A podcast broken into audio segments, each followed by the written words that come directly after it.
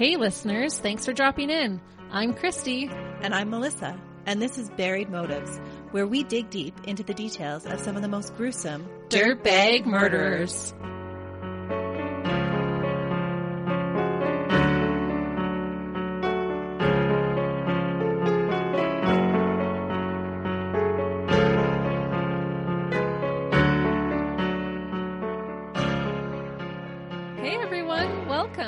Welcome back to Buried Motives. We're excited that you're here and we're here and that you keep coming back. We appreciate that you spend time listening to us. Nobody else does. Our children don't listen to us. That is factual. Do you remember that Oprah episode where they were, I think it was a Mother's Day special, and one of the people from the audience got up and be like, 90% of it sucks and 10% is good. I don't know what the rest of you are going on about. Really? That's so funny. And she got like totally slammed over it. Oh, I bet she did. Yeah. And like, how dare you not think it's the most wonderful job ever? And I'm like, you go girl, tell the truth. It is the most wonderful job, but it is also the hardest job. The most tiringest job. Parenting is hard. It is hard. So all you parents out there listening, keep at it. You rock. And if you need a little break, listen to True Crime Murder with me and Melissa. That's what we're here for, to take you away, a little escape. A little escape, because these people are always having a worse day than you are. True. Or just the insanity of it makes your life seem a little bit more sane. That's right. Okay, now let's get into it. I'm not laughing anymore. Okay. You can get into your case. Sorry, I fed Melissa cookies before we began today, so she might be on a bit of a sugar high, which is great. No yawning in today's case. Great. Maybe a lot of chair shifting, though. Woohoo, let's go. That's true. My chair did squeak last week, so anyone who listened to last week's case, sorry. If you heard some squeaks, that was me. She was antsy. Yeah. So I must start by saying I didn't pick today's case. Today's case picked me. Ooh. So let me explain. My first idea was to cover John Wayne Gacy, the OG killer clown. She's gonna do it. But no, I got too freaked out too early in the process. It is rare for me to get freaked out by a case, but I have genuinely feared clowns since childhood. Anybody who knows me can attest to that. We're always coming up with ways to scare her. Yes, and clowns will do it. So no. Sorry, you guys, you have to listen to that somewhere else, or Melissa has to do that case because I couldn't do it. I think the best is that your neighbors put that big clown thing up in their window at Halloween. Oh my gosh. Seriously. Okay, I came up the stairs from doing laundry, and at the side of my house looks into the front of somebody else's house. And I look out the window, and there is this giant 6 feet by 6 feet, this killer clown face, and it was all lit up and illuminated through their window. And I about had a heart attack. Like, seriously, on my Apple Watch, it checked I had like a warning that my heart rate was too high. So I decided instead, since John Wayne Gacy was off the table, that I would find a murder case that occurred on Halloween to discuss today, since Halloween is coming up soon. There are so many to choose from, which is crazy. Yeah, it's shocking how many murders occur on Halloween. So be careful, everybody. People are channeling their inner evil, I guess. So I narrowed in on two super intriguing cases, and I started researching, only to realize that I couldn't find any information, and I mean no information, on either of the killers' backgrounds. Wanting to stay true to our mission of digging deep into the motives of a murderer, I couldn't use either of those cases to discuss. Oh, and that is so frustrating. How much time you spend going through so many reports about different cases, and then to find out that there's not the background information that you feel is justified or that we want to deliver to our listeners. Exactly. It wasn't good enough for you guys, so I couldn't use it. So I wasted my time doing those ones, but they were super intriguing cases. So I kept looking, and I came across a case that had tons of horrific details about the killer's childhood. One of the worst I've probably actually ever read. And it was so clear how he could become a cold-blooded killer. So I was actually excited to use this case. We're going to be digging deep today then? Well, you would think so. But upon further research, I found out that years after this guy was executed, they used newly developed DNA technology to prove that he was in fact innocent. He wasn't even a murderer. Not a dirtbag after all? Nope. Oh, that's rough. So I thought I couldn't even use that case. And after such a horrific childhood? I know. I thought, classic. This one is going to fit in perfectly. We'll have so much to talk about. But no. That is brutal. I did have the thought that I could tell it anyways, and then at the end say, well, this was your trick for trick or treat. But then I thought, no, I don't want to waste your hour.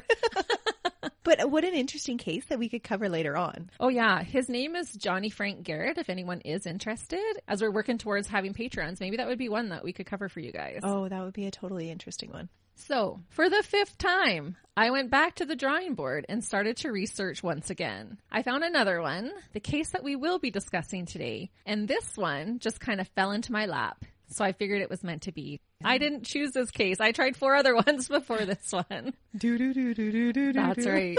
But with this one, I was able to find actual court documents, which is rare. Oh, that is the best. It's like the golden little nugget when you find those court documents, as well as an interview with the killer himself. It's always so creepy to me when you hear their actual voice. Yeah, it makes it real. Like, oh, this is a real human being. This is a real live dirtbag who did this.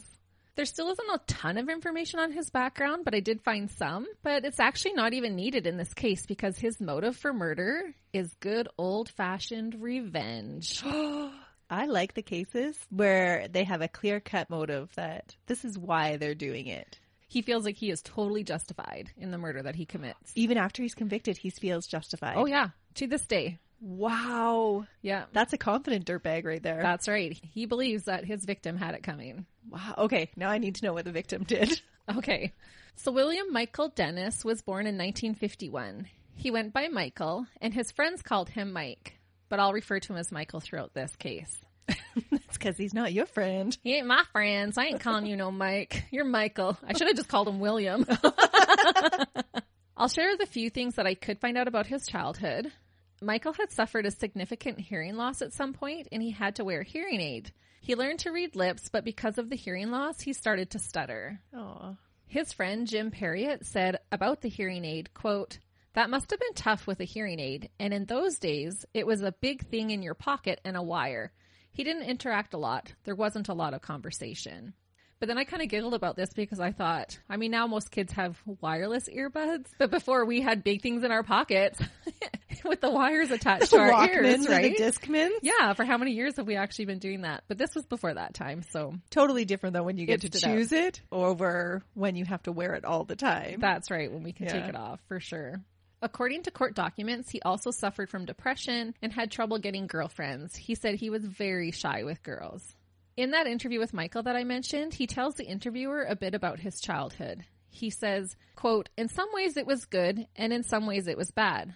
I kind of lived a normal childhood as far as my parents weren't poor but weren't rich. So they never went hungry and he never suffered any child abuse." At around age 10, he said he, quote, "would end up getting fat." And I thought, it happens to the best of us, Michael. It does. We just suddenly end up getting fat. I don't know what happened. Yeah. Hormones. And he was also hard of hearing, so sometimes the kids would laugh and tease him. And he said, quote, "more than the average kid would get teased." Aww. He would get into fistfights throughout grades 5 to 8, but he said he only threw the first punch once. The kids would pick on him, but he would wait until they hit him first. How long do you think it'll take us to realize we need to be nice to everybody? You can choose nice. Yeah. Michael's parents got divorced when he was 9, and he had developed an eating disorder, and this is what had caused him to gain weight. Michael said he liked school and got okay grades and did go on to junior college. However, the doctor that examined him during the murder trial believes that he was depressed and had attempted to take his life at one point.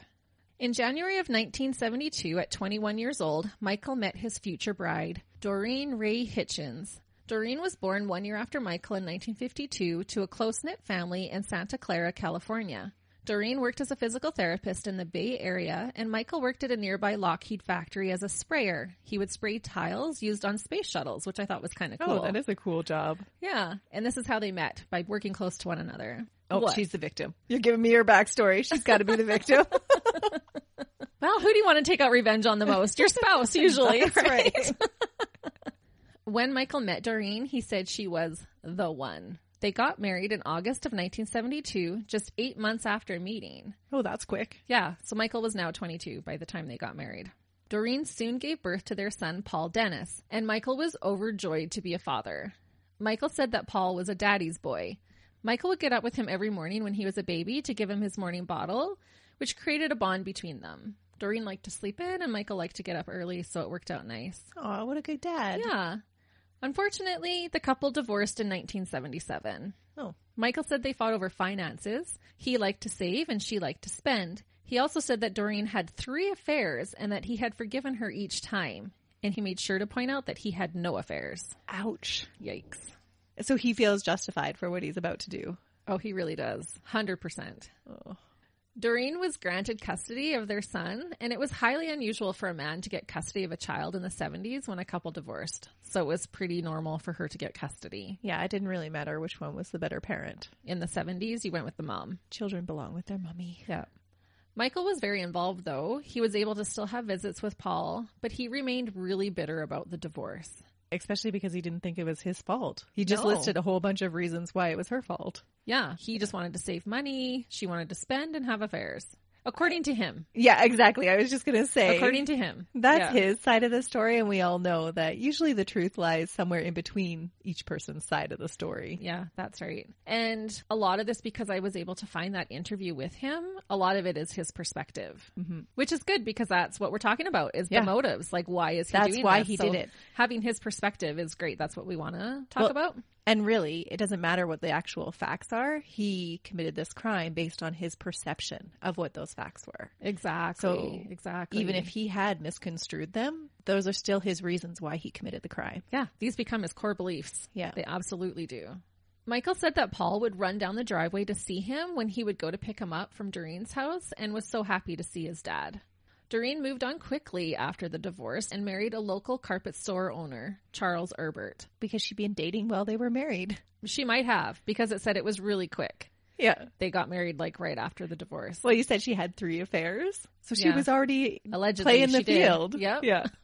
So this doesn't look good, right? When he's accusing her of affairs and then she moves on really quick afterwards. Yeah. The two of them, Charles and Doreen, they had a daughter together in November of 1979 named Deanna. And they raised her together with Paul. What's the math? Oh, from when they got married? Yeah, because that sounded really quick to me. Because they divorced in 1977. Yeah, okay, so they remarried right after but didn't have the baby till 1979. Yeah, she wasn't pregnant at the time. Okay. Michael lived only 6 blocks away from the now Herbert family, which was about a 6-minute walk. During the interview I listened to, an interview, by the way, was Unforbidden Truth. It's another podcast, and that's where I found it. Michael claims that Doreen and Charles were taking drugs and that Charles was a cocaine addict and an alcoholic. He said that one of the reasons Doreen might have left him was because he was pressuring her to quit taking drugs. So again, I'm not sure if this is true or not. It's just what he said in his interview. And was there anything in the court documents that alleged that she was an addict or? No, there wasn't. But I don't know what there would be in the 70s. But again, either, this is what he believes at the time. This is what he believes, yeah. Life would take a detrimental turn with rippling effects for all of those who were involved in February of 1980. Sadly, little 3-year-old Paul would climb through the fence surrounding the family pool at the Herberts' property and drown. Oh, no. Mm-hmm. This is what sets everything in motion. That is tragic. It's so tragic. Doreen was home at the time, but unfortunately did not notice until it was too late. Paul was taken to the hospital, but would never recover. Michael talks about this event in the interview, and I will summarize for you what he said. He explained that he got visits once a week with his son. He would get him from about 10 a.m. to 1:30 p.m. On the day that Paul drowned, Michael had him for his visit. They went shopping, they had lunch together at his house, and they played with the toys that he had given him for Christmas just months prior. He took Paul back to Doreen and Charles's house at 1:15 that day. Paul was upset and proceeded to have a temper tantrum. He didn't want to leave his dad. Michael had to physically pick Paul up and take him into the house because he was working swing shifts and he had to go to work. This was the last time that he would see his son alive. Oh, that is so sad. Yeah. Because you can just picture him like ripping him off of his body to leave him there. We've all had to do that with our kids, right? Where you're leaving them screaming and crying, and he would just feel like, if I hadn't left him. Yeah. So at 2:02 p.m., just 47 minutes after dropping off his son, Doreen would call the fire department for help. Doctors said that he was under the water for at least 20 minutes. So like right after he got dropped off. Yeah. Like within 20 some minutes after dropping him off, Paul ends up in the pool. Because it's just 47 minutes later that call goes into the fire department. No wonder he couldn't be brought back. Yeah, no. Paul never did regain consciousness. Machines were breathing for him in the hospital. And after 6 days on that life support, Paul had a major heart attack. And the doctor said that he had no chance to live. So they took him off of the support. That is such a hard decision. Yeah. Michael said it was, quote, the worst moment of his life, having to let him go. Yeah. which we can all imagine it would be. Paul drowned on February 7th, 1980, and was pronounced dead 6 days later on February 13th. To say that Michael took a downward spiral after the death of his son would be a huge understatement. For the preceding years, Michael's life and health deteriorated. Michael was described as abnormally bitter and devastated. He was not handling it well. A year after the drowning, Michael ended up filing a wrongful death suit against Doreen and her husband. He felt Doreen was to blame. Ouch. I know, your face. I looked at Melissa and she's just like, oh. Yeah, oh. It's really tragic, this case. Well, that's like that other case that we were talking about where in the family suing each other. Sometimes you just have so much pain and grief that it has to find an outlet somewhere, and sometimes it's not the best outlet. No, and he's just feeling like someone has to take responsibility. Yeah, somebody has to be to blame. Yeah. It took 2 years, but the case went to trial in March of 1982. The jury voted 9-3 that the Herberts were not at fault. It was deemed an accident, and Michael lost his case. He said he was devastated and in shock that they did not hold Doreen responsible. Michael broke down in the courtroom and cried, quote, "She got away with it." After the trial, Charles told Michael to stay away from their house and only saw him one more time at a public shopping center. So they basically cut off all ties with Michael after this. Well, after you see somebody, that's likely to happen. Yeah. So I'm curious, in his lawsuit against Doreen, did he say that she was just negligent, or did he feel that she was malicious? We'll go into it. Okay. Yeah, we'll get into all of that. I got to know the answers now, Christy. I know. It's coming up quick, though. Okay. You're not going to have to wait long. So needless to say, Michael could not accept this verdict and later said that he went insane over it. Mm. He felt like Doreen should have to suffer for the drowning of their son. At the beginning of October in 1984, just weeks before the coming incident that would happen, Michael lost his sprayer position at work and had to take a pay cut to stay on as an employee.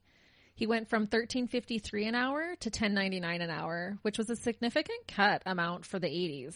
It's a significant cut now, but yeah. Even for the 80s, that would be even more so. That's when all that big stock market crash was going on, right? Well, no, they were going to fire him because his health and his mental health is deteriorating. He's not doing his job well anymore. He used to be a stand-up worker. And so this is kind of like a trigger to the event that's coming up. Okay. So he had to step down from his sprayer position and take a pay cut, but they were willing. They probably felt sorry for him and we're going to still give him a job, but we can't pay you and let you do what you're doing because you're spiraling. Yeah. But what a testament to how bad that spiral was then. That his employer's like, we can't even keep you on. No. So he's already down and out.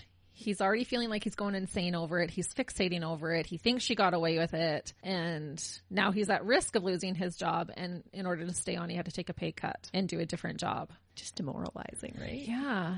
Michael says that he was talking to a coworker one day about everything. And the coworker allegedly said that maybe Doreen wanted Paul dead. Michael said at that moment, everything clicked for him. Of course she wanted him dead. Oh, no. So this is where it would take a turn because he went from her just being negligent to like, oh, my gosh, you're right. Maybe she wanted him dead. Of course she did. And then you would just find evidence, like every little thing that she did, he would believe that that was it. Because when we're looking for evidence, we're going to find it. Yeah, whatever you look for, we find. Yeah. Right? If you're looking for the negative, you're going to find it. If you look for the good, you're going to find that. So he truly believes to this day that his ex-wife murdered their son. At first he thought it was negligence, but then he realized, quote unquote, that it was on purpose. I'll summarize Michael's statements regarding the death and the trial. So here's your answers. Okay. There were three main reasons why he filed the civil suit. So this is when he was thinking she was just being negligent and stuff. So first, he claimed that he asked Doreen for pictures of Paul, but she wouldn't even let him get copies made of the photographs. Second, Paul died early February, yet Doreen wouldn't give back the unused portion of child support that he had paid for that month. What? Mm-hmm. And I think he's just hurting. Yeah. Right? So he drowned on February 7th. And she's not going to share pictures. And then so he's lashing out, well, then I want the tit for tat rest of the 3 weeks worth of child support that I paid you. Why wouldn't she give him pictures? I don't know. That's cruel. That's a dirtbag move. And this is Michael's opinion. Right. Right? Yeah. Maybe she just hadn't gotten around to it. Maybe she was still grief-stricken. Yeah. Could be. It had taken 2 years to go to trial. Oh, so even by that time, she still hadn't. So I think there's probably some truth to this. Yeah. Yeah. And then he keeps saying that she would not grant him a simple burial request, but I don't know what that request was. But she wouldn't grant him some simple burial request. So there was some disagreement over their son's burial. Yeah. So he went to an attorney and the attorney suggested that he sue. He said it is what any parent would do if their child drowned while in someone else's care. He fixated on the fact that the fence around the pool was in disrepair. This was during his original lawsuit. Correct. Okay. Apparently in 1978, 2 years prior to Paul drowning, Doreen's dog had drowned in the pool. And this made Michael insist that Doreen and her husband put up a fence around the pool so that Paul would be safe. He said it took them 3 months to finally put it in, even though he offered to help pay for it. And at the time of Paul's death, the fence gate wasn't working properly. Oh, and so that's how he got into the backyard. That's how he got into the pool. You think he'd be so much more safer if you'd already lost your pet? Yeah. To drowning? Yeah, you would be hyper paranoid about anything going near that pool. Right. And according to him, like, he's saying that they're drug addicts and he's an alcoholic and, you know, all this kind of stuff. And I don't know if that's true or not. Right. But you can see how this is building in Michael. Well, how the story's forming in his mind, for sure. Right. Yeah. So he begins to believe that Paul didn't accidentally fall into the pool. He thinks Doreen pushed him in. Oh, that's a big jump. Mm-hmm. When asked why, he said because of all the reasons he sued her, because she was being difficult about all that stuff, and because she left him in the water for so long and then went to go get a neighbor to retrieve him from the pool instead of doing it herself.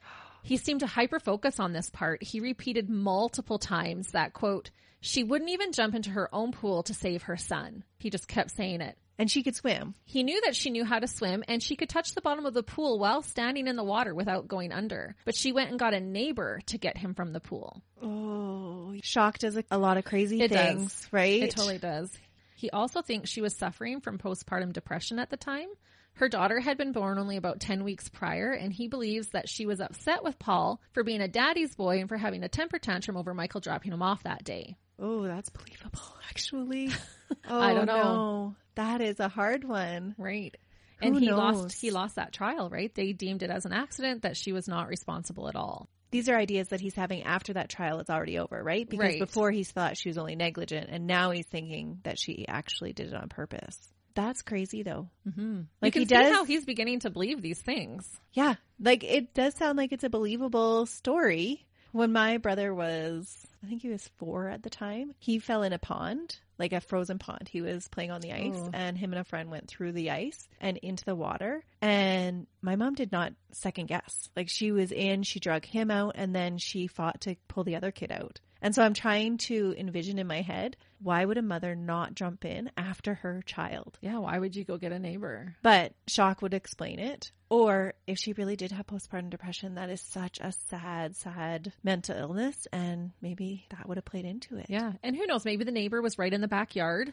Maybe she was just yelling. Maybe she panicked. She froze. Yeah. Yelled at the neighbor. And like, we don't know if she went to the door, if the neighbor was there. Like, we don't know those details, but you can see how Michael would be twisting this in his head. Absolutely. Yeah. It's just a horrific thing that occurred. So like horrific, that whole thing. But you can totally see where he is going with this in his mind. Oh, yeah. Yeah. It's just building. He's not getting the help that he needs to get over it. And all these little things just keep adding and adding and adding. Michael claims that by finding Doreen not responsible, the jury did to him what they would never want done to them. He says, quote, his loss was absolutely nothing. That's just terrible. That's not justice by any figment of the human imagination, because what that does is it changes the death of Paul. Oh, so you can see how he's going to build into, look, somebody else could have helped me, but they're not helping me. So now I have to take matters into my own hand. Right. He's hurting and he wants someone to care. According to Michael, Doreen wouldn't do anything to help heal his pain for losing his son, so his pain just got worse. And they did. They totally cut him out. You know, if someone takes you to court, then that's probably what you're going to do. It's still a dirtbag move not to share pictures. It really is. That's cruel. That is cruel. He felt that the jury was to blame, too, for not finding her guilty. He said they refused to grow in a way that made common sense. And if he didn't lose that trial, he would have gone on with his life and likely remarried. He says he was angry and went stir crazy over it, and that is why he murdered his ex-wife. That's a whole lot of laying blame at other people's feet. Yeah, it definitely is. He's not thinking rationally. No. So you were right. Spoiler alert, not a spoiler alert. He does kill his ex-wife. I'm always right. Such a good guesser. Well, there were only 2 characters in the story. And as you introduced the first one as the murderer, there wasn't a lot of options. You're not going to be like, oh, does he murder his neighbor? His old school teacher? Who does he need revenge on? I need to feel smart wherever I can get it. You are. Melissa is one of my smartest friends. Okay, but I am going to warn you that the actual murder is extremely brutal. I struggled with what do I keep in, what do I keep out, and I left a lot of the brutality in, so I'm sorry. So if that's not for you, I'm sorry, but you're listening to True Crime, so it probably is for you. I personally like the details because I don't know why I like that. Maybe I'm just messed up. Well, I think it brings it to life, right? Because we can hear like someone was murdered, but then to hear like what he actually does shows just how horrific it was. Well, and two, I think that the method that murderers use actually goes into their motives. We know that, like, if somebody's bludgeoned to death or beat to death, repeatedly stabbed, and there's usually emotion behind that, where if it's just like a single gunshot, then typically that's not as personal. Oh, absolutely. Yeah. Because if you're stabbing someone, you're getting up close and personal with them. Yeah. And that's usually a passionate type of murder. That's right. And so hearing the details, I find, is what actually tells part of the story. Yeah. But the details definitely aren't for some people. So if you have to, you can mute it for a minute, skip ahead. Yeah. And these cases, I think this is why I like the cases that have these motives behind them, is because how these normal people go from being, you know, just your everyday person to being a dirtbag. Yeah. And his was a gradual unhinging, I believe. Mm-hmm. So it could happen to any one of us. Absolutely could. And that's why I said his backstory, even though I was able to find some stuff, didn't really matter in this case. So I know a lot of times we'll call people like, oh, they're dirtbags, and we are judgmental in that way. But we do it with a full understanding that really, like, a case like this could happen to anybody. Oh, it totally could. Yeah. Actually, I went for a walk with my sister the other day, and it was super late at night. It was getting dark, and it was like a nice tree little area. Every time I go to her house, we walk through it because it's a beautiful little park. But it was getting dark, and for the first time, I was like actually getting scared. And I was thinking, do you know who lurks in the trees at night? Now you know what my life is like all the time. Well, I'm not usually, but I was like, okay, we should head back now. That's usually me. Walking to your car late at night through a parking lot creeps me out every time. Oh, really? Wow. I was scared, even though my sister owns her own Taekwondo school and could like literally murder someone with her body. So I was like, oh, I'm glad I'm with her. She needs to come and walk with me all the time. That's right. She could start a business. That's right. During that walk with my sister, I said to her, well, Melissa's going to have to cover this case on her own because I'll be dead. So if I get murdered, you can cover my case. I give you permission. No way. All right. Well, with all of that, I guess enough joking. We'll get into the actual murder. But like Melissa said, if there's ever any time that you don't want to listen to the details, you don't have to. And so when I get to the part where he comes up to the front door, it gets brutal right from that. So if you wanted to skip a couple seconds, then you could. Couple seconds, couple minutes, just skip ahead. Yeah. The choice is always yours. That's right. Okay, so Michael chose October 31st, Halloween night, to viciously murder his ex-wife, Doreen, the woman who he believed had murdered his son. It was later discovered that he originally had a different plan on how to murder Doreen and her new husband. Originally, Michael was going to drown the couple so that they could experience what Paul had gone through. So just like you said, there's a reason why they choose the way that they're going to do it. Later, police found 2 wooden coffins with locks attached to them that Michael had made, 2 hand-stitched body bags, and 2 anchors. So he was going to kidnap them, lock them in the homemade wooden coffins, and drop them into the bay to sink. He had spent some time thinking about this. Oh, he was stewing. Wow. He was doing big time. He made coffins. Right. Oh, and my goodness. Later, the defense tries to say it wasn't premeditated, but 100% it was premeditated. This night, maybe not. He was triggered for this night, but he was planning to murder her and her husband, Charles.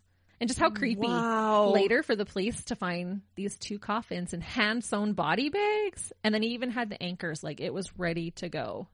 I'm sorry, but he sewed body bags? Yeah, hand-stitched body bags. Well, no wonder he was slacking off at work if he was building coffins and body bags at home. That's right. Holy cow. So some people would speculate that seeing other little kids trick-or-treating that night may have been the triggering factor to why he changed his mind. He likely fixated on Paul not being there to trick-or-treat while he saw all the other children trick-or-treating. That would be so sad. And that would be really hard after losing a child. Any holiday after losing anybody is difficult, but yeah that would be especially hard. Yeah, because Halloween is all about the kids. So at 6 o'clock p.m. that frightful Halloween night, Michael ate dinner with his mother. His mother lived like an apartment behind his house type of a thing. Okay. Took a piece of mail to the neighbor, told the neighbor he was going to a Halloween party, and then instead of sticking to his plan, Michael put on a wolf mask that he had worn the previous Halloween to a party, put on gloves, grabbed his 18-inch machete, and started towards Doreen's house. Oh, no. And so it kind of looked like a big bad wolf mask is what it reminded me of. Well, and you could totally carry a weapon on Halloween and nobody would bat an eye. Yeah, it was Halloween, so he didn't look suspicious at all. He could have on gloves and a wolf mask and be carrying a machete. People would think the machete was... just part of the costume. Yeah, they didn't know it was real, and he just could walk those 6 blocks right to her house. Oh, I think I'll have a different perspective of walking past everybody's costumes this Halloween. I know, Halloween's coming up. Sorry, you guys. So meanwhile, at the Herberts' home that night, Doreen had taken her 4-year-old daughter, who would be a similar age now as Paul when he had died, Deanna, out trick-or-treating, while her husband Charles stayed home and handed out candy. He had taken her out first, but saved a few houses for Doreen to take her to so she wouldn't miss out. And the reason was because Doreen was 8 months pregnant at the time. Oh, dear. So I imagine it would have been hard for her to take her daughter around the entire night. But her being 8 months pregnant makes this murder especially horrific. Oh, that is awful. Yeah. So I'm sorry, you guys. It's going to get worse than you thought it would. And I'm thinking, too, like, I wonder if he was thinking at the time, like, look, there she is taking her child out. Like, she gets to still experience that joy of trick-or-treating with her child, and he has no child. Yeah, and her daughter Deanna would be around the same age, really close to the same age as Paul was when he passed away. That would be a huge trigger. So Doreen had reportedly experienced 2 miscarriages before getting pregnant with her soon-to-be son. The boy was due in early November, so soon after Halloween, and everyone in her life was excited and overjoyed about it. So she was more than 8 months pregnant then. If he was due early November and it's already the end of October, that's like only a couple weeks away. Like 8 and a half. Yeah, she would have been closer to 8 and a half months. So she's almost full term. She's almost full term. Wow. Yeah. Oh dear, I don't know if I can do this. Sorry. This case chose me. I didn't choose it. I tried 4 other cases before this one, so... Doreen's sister said that Doreen was under 5 feet tall, so she was, quote, as far out as she was high. Okay. There's pictures of her pregnant, and she looks like she's ready to have this baby any day type of a thing. Yeah. Michael reportedly had no idea that she was pregnant since they had cut off all communications after the civil suit. When Doreen returned home with Deanna, Charles left the house to go purchase more candy and to stop at the liquor store. It was estimated that Charles was only gone for approximately 15 minutes, but that was all the time that Michael needed. Oh, no. Around 9 o'clock p.m., Michael walks up to the Herberts' house and aggressively knocks on the door. Thinking it is a trick-or-treater, Doreen opens the door with her little girl by her side. Oh, I never even thought about that. That it's Halloween. Yeah, you just open your door to anybody. Yeah, and if they're wearing a mask and holding a knife, they're trick-or-treating. So she opens the door, and Michael says to Doreen, "You killed my boy. I'm going to kill you." So he wanted her to know that it was him. Oh. Doreen yells at her daughter to hide, and little Deanna runs and hides behind the couch. Michael stabs Doreen with the machete, and his hand slips up the blade, cutting his hand quite badly. This causes him to start slashing her all over instead, so more of like a hacking motion. Doreen sustained multiple wounds, mainly to her head, neck, and abdomen. Oh, no. As Michael hacks at Doreen, her unborn baby falls out from inside of her and lands on the floor a few feet away from where they were standing. Michael later said that he had no idea that she was pregnant until he saw the fetus hit the floor. What? Mm-hmm. Oh, she was very noticeably pregnant, but she opened the door and he just started. He had that 6-minute walk over. He was just worked up and ready to go. How brutal is that hacking that he's cut her uterus open? Oh, yeah. That is... oh, that's gross. Yeah. When I talk about the autopsy report, we'll go into a little bit more of that, like exactly what happens. But the shock and horror, this baby falls out of her onto the floor as he's hacking at her. During the attack, Michael completely severed Doreen's left hand. It would be found on the floor next to her son, whose leg had also been severed during the attack. The severed hand would indicate that she was likely trying to protect herself. According to a report entered at trial, Doreen lay on the floor struggling to breathe, and Michael says to her, quote, "How does it feel to drown?" Oh, because she's drowning in her own blood. Yep, she was struggling. They spoke for about 60 seconds before she finally blacked out. Michael would later say that he thinks he hacked her about 20 times, but he wasn't sure. Michael takes off his mask, throws it on the floor, and walks away. And even I was thinking him walking away full of blood, they would just think it's a costume. He could walk right down the street. It wouldn't raise any suspicions at all. And what about that little girl? She's hiding behind the couch, and she does peek out. Oh, no. Mm-hmm. Soon after the brutal attack, Charles returns home from the store because, remember, he was only gone 15 minutes. He noticed that the door was left unlocked. When he enters, he sees his wife in the entryway bleeding profusely. He begins to run towards her and he slips in the massive amount of blood, getting blood all over himself. Next, he sees the fetus on the floor, and at first he thinks Doreen has miscarried until he also sees the injuries sustained to his wife along with her severed hand.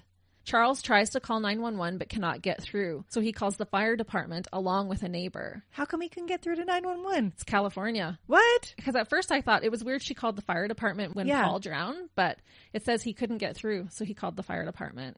It seems so surreal to us. It does. We live in Canada and never would we get a busy signal on 911, especially in remote areas.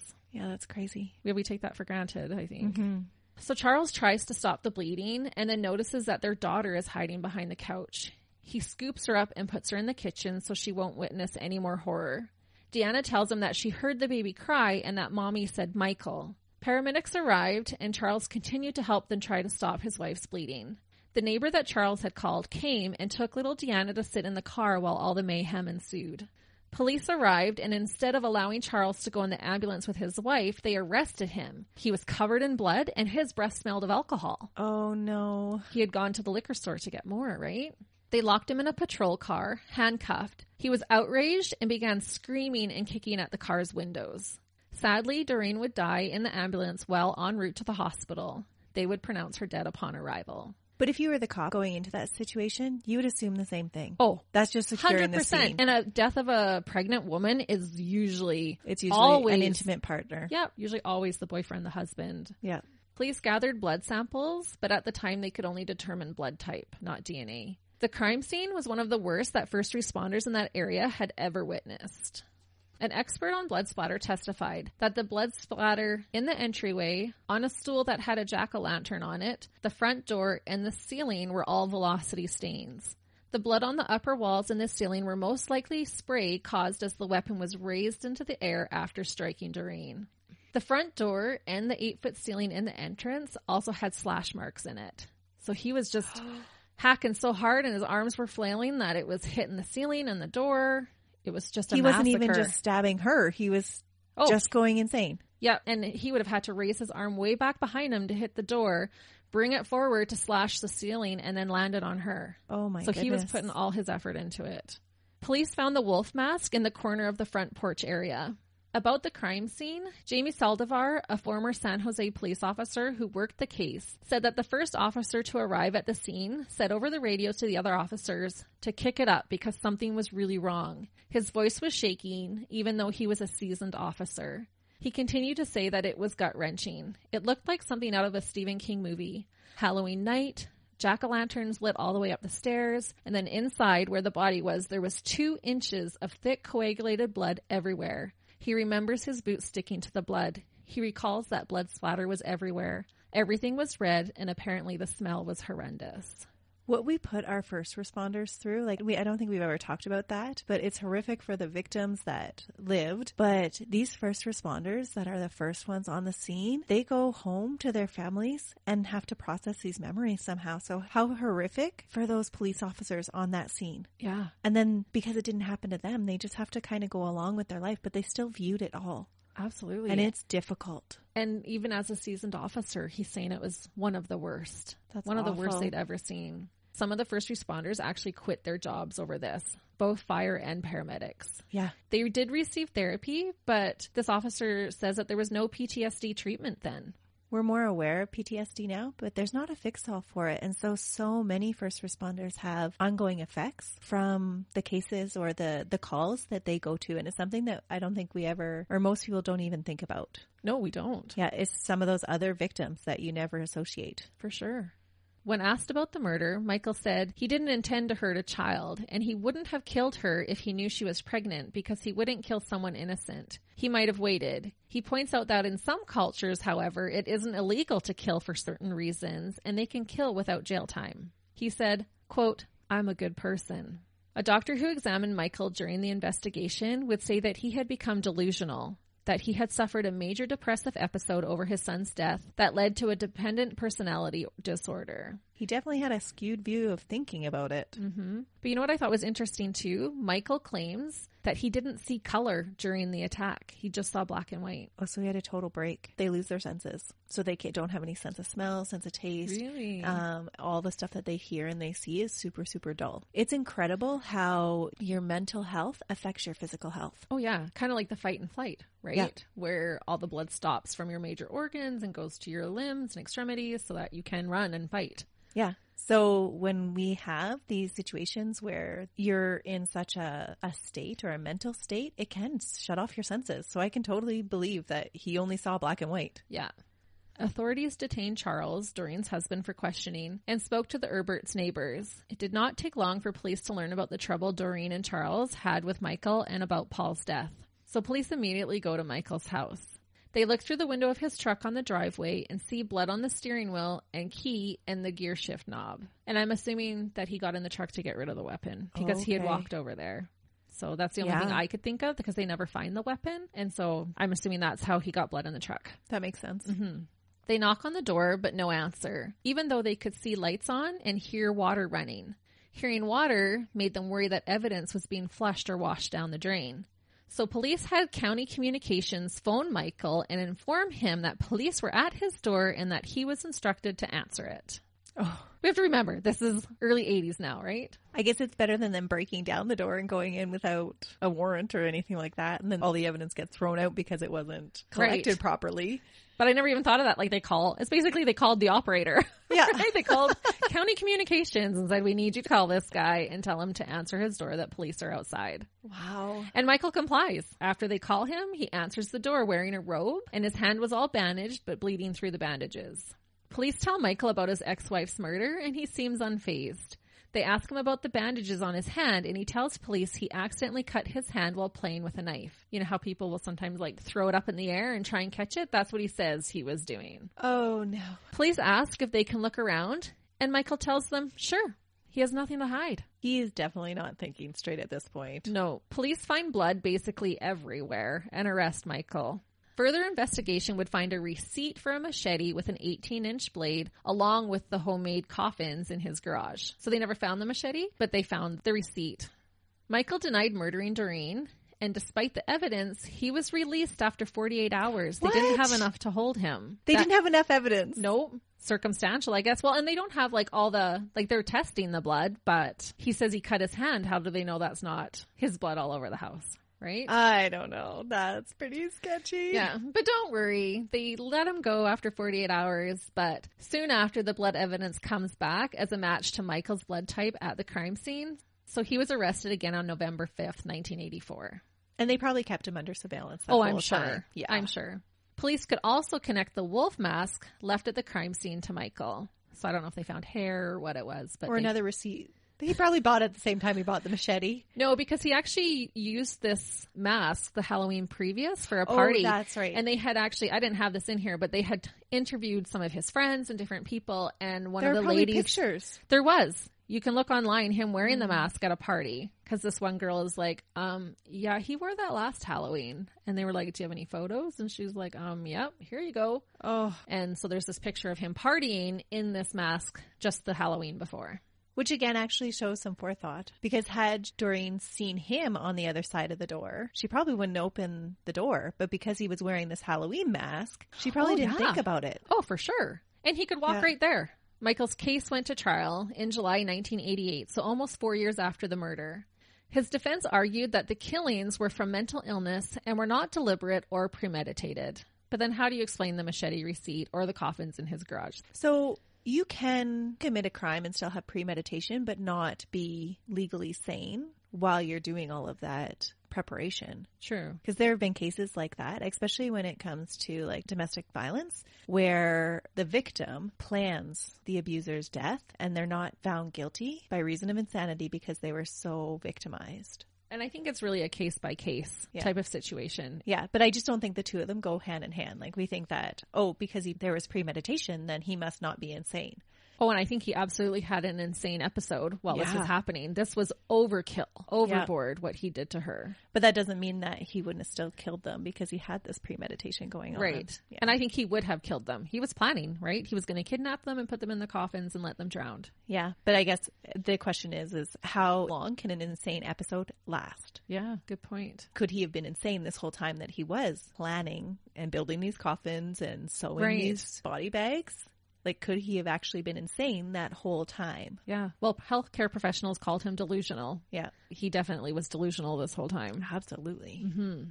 So the defense also relied on presenting friends and associates of Michael to testify to his good character. And Michael never testified himself. They rarely do, actually. Mm-hmm. The prosecution argued that Michael was not psychotic and his mental condition was not an extreme mental or emotional disturbance. It would not qualify as mitigating circumstance. During the trial, the doctor who performed the autopsy testified. He stated that Doreen died from multiple chopping wounds that resulted in ensanguination, so she bled to death. The wounds were made with a weapon that was able to cut cleanly through soft tissue and into bone, which matches the machete. There is an entire page of injuries listed in Doreen's autopsy report, and I will list a few. So numerous deep wounds to the right side of her head, some fracturing her skull, and one penetrated 2 inches into her brain. Like I already stated, her left hand was severed just above the wrist. She had multiple wounds on her shoulders and a cut in her scapula. The head of the humerus was severed. Her chest had stab wounds. Her thighs had long, deep wounds consistent with chopping. There was a long, gaping wound on her right thigh that penetrated bone and fractured the femur. Those are really big bones to chop through. Yeah. And it just shows the strength and the exuberance of what he was doing. Wow. That's why there was so much splatter and all those extra cuts and just blood everywhere. But that's brutal force. To chop through a femur? Yeah. That's insane. She had a 9-inch and a 5-inch cut to her abdomen, among many others. Her stomach and large bowels had been cut open, along with her uterine wall. Her placenta was cut and the umbilical cord had been cut as well.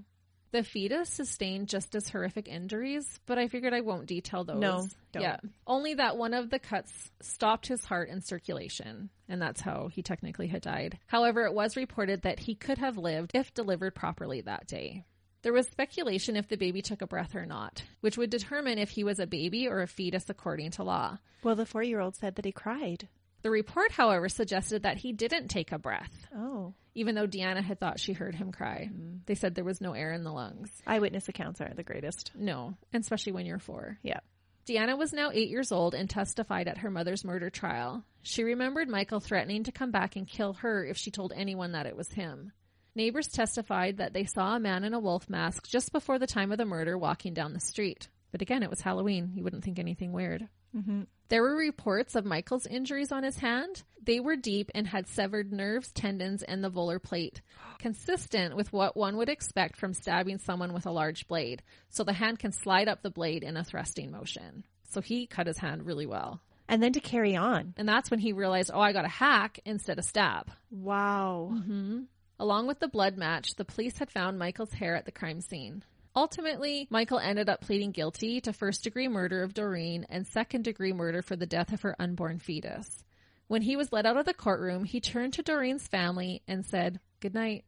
So no remorse, because he feels justified that she 100% feels justified. What about that baby, though? Basically collateral damage. He doesn't say that, but yeah.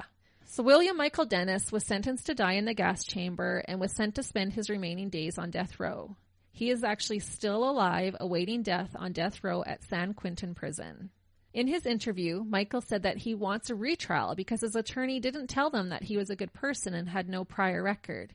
He said the attorney was basically the DA's helper and never tried to really help him. He says he lost a child, and that's worse than being told you're going to death row. He claims that he tried to get the justice system to handle things, but that didn't work. He even had to pay the medical bills.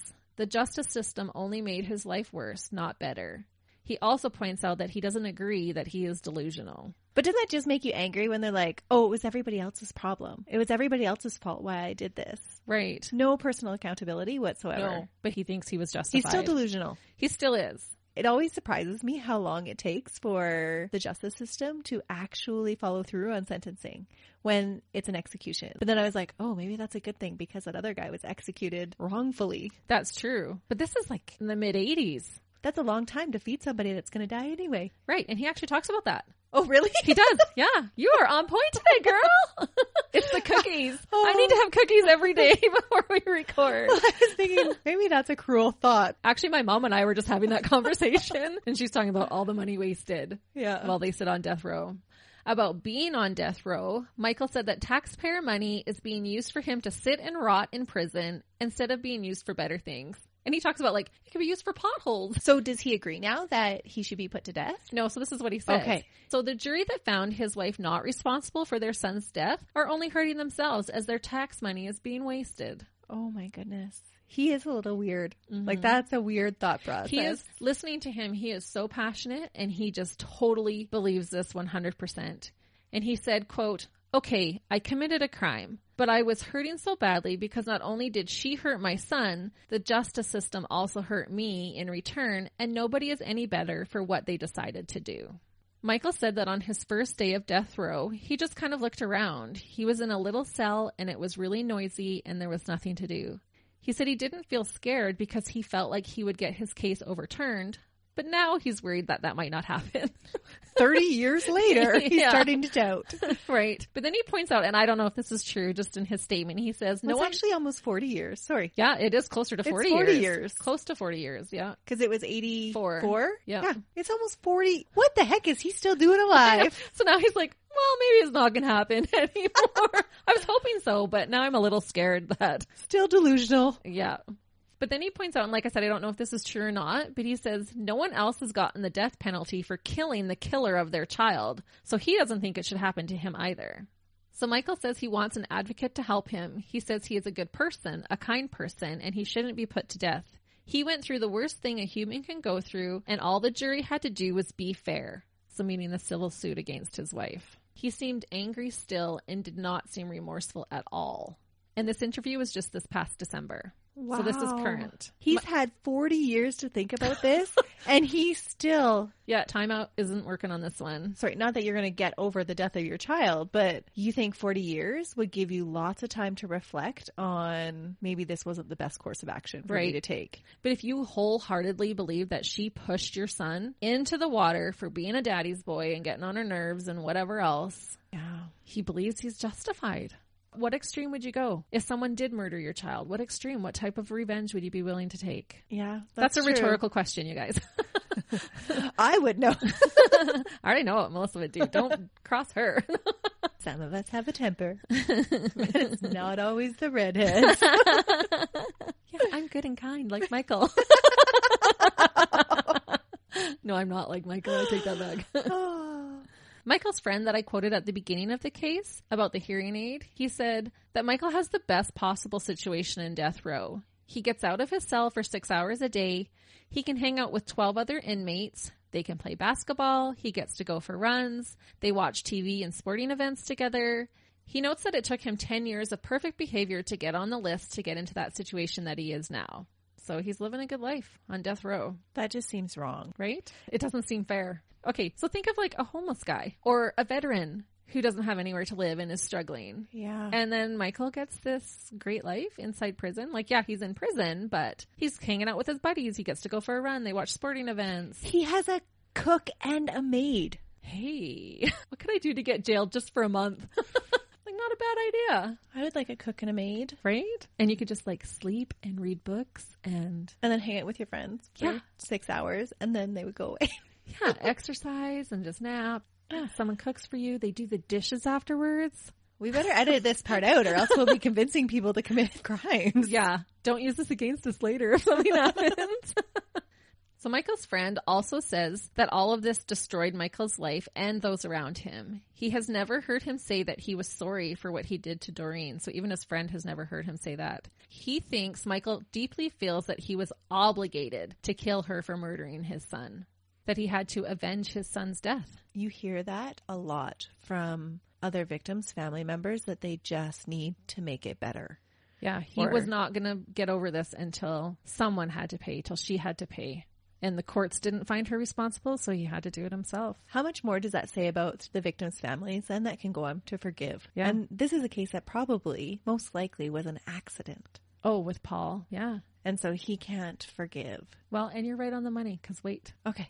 So Michael's cousin said that he would love to see him free. He says he's not a serial killer, not a psychopath, and only went insane for a short time. He wishes he could be more honest and strong like his cousin. He says if the drowning didn't happen, he would never have killed anyone. And do you think that's true? Would Michael have turned into a ruthless killer if his son had never died in such a tragic way? Without that catalyst event? Probably not. No. Yeah. Listeners, what do you think? Go to our Facebook page and tell us. What do you think about this case? Yeah. And again, I think it could happen to anybody. It's just that one event. That one triggering traumatic event. Changes your world. Yeah. So the officer that I quoted earlier during the actual event, he is quoted again. And this is what he said. Quote, "Kill him. Completely useless to society. And I'll take one step further. This garbage about the death penalty. If anyone got to see those crime scene photos, I don't see how one person with common sense wouldn't say execute that guy. Execute him now. He shouldn't even be breathing the air that we are breathing right now. He has no value to society whatsoever. Life in prison without parole? That's crap. This guy needs to go. He needs to die, period." Those are strong words, but it's hard not to feel that way. And if you had saw that dismembered unborn baby. Yeah. Little 4-year-old hiding behind the couch during all of this. 2 inches of blood everywhere. The whole house was red. And his colleagues and people are quitting their jobs over this. So then that's affecting their lives too. Yeah. I can see why he would say that. So before we end, just a little update. So Charles and Deanna, so Doreen's husband and daughter, and it's funny that you had talked about forgiveness because they say that they have forgiven Michael for their own peace of mind. Charles said in 2016, quote, "I want him to know we survived and we're making it. He hasn't conquered us." Oh, what a good attitude and what a difference in past that you can choose. Yeah, he had his wife and unborn baby horrifically murdered, and he didn't take the same path that Michael did. That's right. Yeah, we always have choices. So about Doreen, Charles said, quote, "Oh, she was an angel. When she smiled and laughed, you couldn't help not loving her. She was always giving." So Deanna is now an adult, the little girl who was 4 years old at the time. She says she pushes herself every day, and the harder it feels, the harder she pushes herself. She can't sit around feeling sorry for herself because that is no life. And I will note that she did receive therapy for her experience during the murder. And so again, we go back to that. You always have a choice. Like, she's not saying it's easy. No. But every day she makes a choice to keep going. And because she received therapy, she doesn't have to do it alone, right? Yep. You can choose to get help. And that's a choice to move on and to recover instead of doing what Michael did and, and going down the wrong path. Definitely. Doreen's father, before he passed away in 2007, said that his daughter's murder ruined his entire life and that he would kill Michael Dennis if he ever saw him outside of prison. Doreen's mother said she'd gladly hire someone to kill him if he got out. Oh. So I'll end with a quote from Lloyd Lacusta, who is a former KYTU reporter, and he said, quote, "The only thing I'd like to say about this crime is that it's an example of how there are people out there who cannot cope, who suddenly face some type of adversity or something happens in their life that the only answer that they seek is to wreak vengeance on someone." And I just thought that that was well said. Very well said. And just a testimony of the importance of teaching resiliency. Absolutely. And he does go on in his quote. I didn't share the whole thing, but to talk about if you see someone struggling, help. Yes. Try to help. Or if you are struggling, ask for help. Yeah. So sad. So many lives ruined because of one tragic event. Everybody has traumatic experiences and have things that we have to go through. And it is up to us to choose. Do we fight like Deanna did? And you fight and you go through and you give forgiveness for your own peace of mind? Mm-hmm. Or do you go down a path like Michael? And choose revenge. Yeah. And it was a slippery slope. He didn't have anyone really, to help him through this. That's sad. We've never been in those situations, and I wouldn't want to ever think or portray that that's an easy thing to do, because it's not. No. And I don't even know, there could be some psychology or biology about how one person goes down one road and another will go down the next. Oh, absolutely. Yeah. So it could be things that Michael was already predisposed to, but not that we're making excuses at all. He had the choice. He made these choices. But you can totally see both sides of the coin. Oh, you can. And that makes it terrifying. Absolutely terrifying. Yeah. So with all that said, listeners, this is the vicious and ruthless case of unspeakable horror committed in the act of revenge by the extreme dirtbag, William Michael Dennis. Such a creepy, scary story for Halloween. I know. Trick or treat, everybody. If someone comes in a wolf mask with a machete, don't answer your door. Ask them to show photo ID first. Make sure it's not a jilted ex-lover. Maybe we all need like those mail slots in the doors. And you can just shoot your little candy out those little mail slots. My bedroom is actually like up above the garage where like the front door is. I could just huck it from there.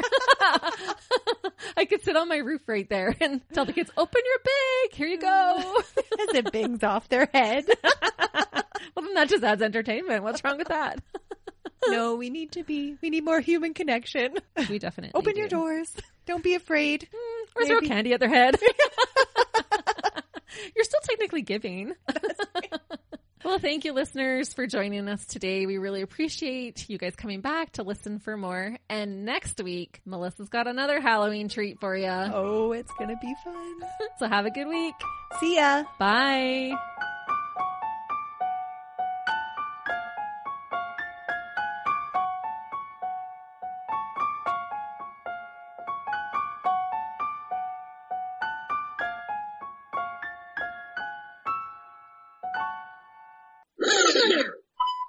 Geniuses. That's right. All right. Well, to get into today. Oh, nope, not yet. I've got to stop laughing first. Take another drink. Eat another cookie. That solves all your problems. Eat another cookie. There's too many M words in here. Upon the divorce, Doreen was... Doreen. What am I saying? Doreen. Duran. Ugh. Dang it. Ain't nobody got no time for that. That's right. What is that? Is it the blender upstairs? Oh, it's the Vitamix. I'm getting so good. I know all the sounds at Christy's house. That's right. Bella's a soundproof room. Don't worry, not the blow-up type. Oh. Now I'm going to be scared to open my door. You know, his attorneys may even have been like, you should go to jail for this. Like, just plead. It's such a crazy one.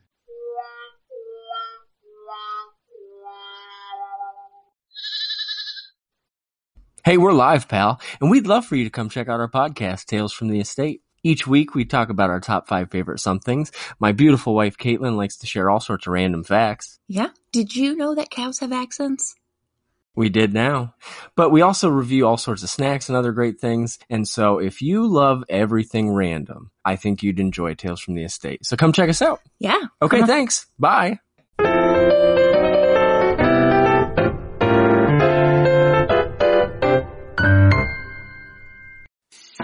I'm Matt Kundal, host of the Sound Off Podcast, the show about podcast and broadcast. Since 2016, we've been speaking with amazing people who have populated your ears for decades. Legendary broadcasters, research wizards, talent experts, podcasters, voice talent. Almost 400 stories, all for free. Subscribe or follow the Sound Off Podcast on Apple Podcasts, Spotify, Amazon Music, or at soundoffpodcast.com. Another Sound Off Media Company podcast.